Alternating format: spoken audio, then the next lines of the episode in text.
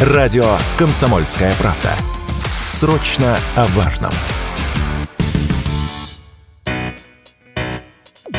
Чиновники предложили бороться с трансляциями, на которых за денежное поощрение ведущие бьют друг друга током или заставляют делать неприемлемые вещи. Трэш-стримы – категория трансляций, на которых ведущие и их гости совершают различные странные поступки за деньги, поступающие им донаты. Например, они могут заставлять другого человека выпить острый соус табаско или бить друг друга шокером за то, что ругаются матом. Отличный танк. За... Все, ладно.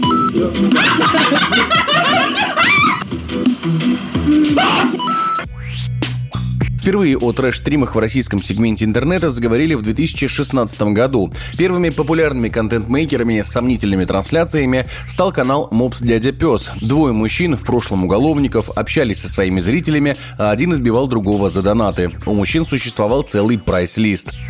Вот она, шапка-невидимка, прозрачная. Вытягиваем издевательство за косарь. Смотрим, что у нас за тысячу. Под жопу! И отлаживаем его. А потрач будешь, да? Ай, все, слазь.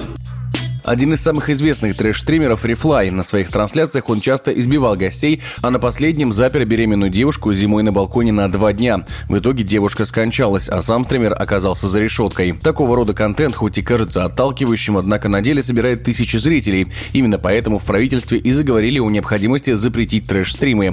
Группа сенаторов и депутатов вынесла в Госдуму пакет законопроектов о полном запрете распространения фото и видео с изображением жестокости. В эту категорию попадают и трэш-стримы. Нарушителям будет грозить штраф до семьсот тысяч рублей. Однако, по мнению экспертов, данная инициатива не поможет в борьбе с теми трэш-стримами, где в кадре появляются актеры и изображают насилие. Об этом радио «Комсомольская правда» рассказал управляющий партнер коллегии медиа-юристов Федор Кравченко.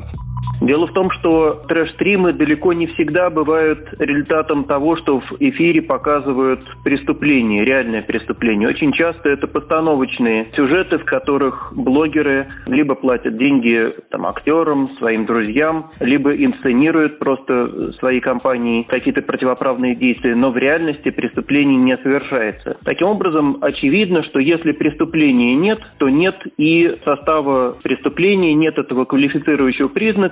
На мой взгляд, необходимо бороться с самими преступлениями, а не с тем, что информация о них попадает в интернет. При этом еще одна часть инициативы направлена не на борьбу с трэш-стримами, а с публикацией противоправных действий в интернете. А это может негативно сказаться на свободе слова. Уверенность в этом высказал Федор Кравченко.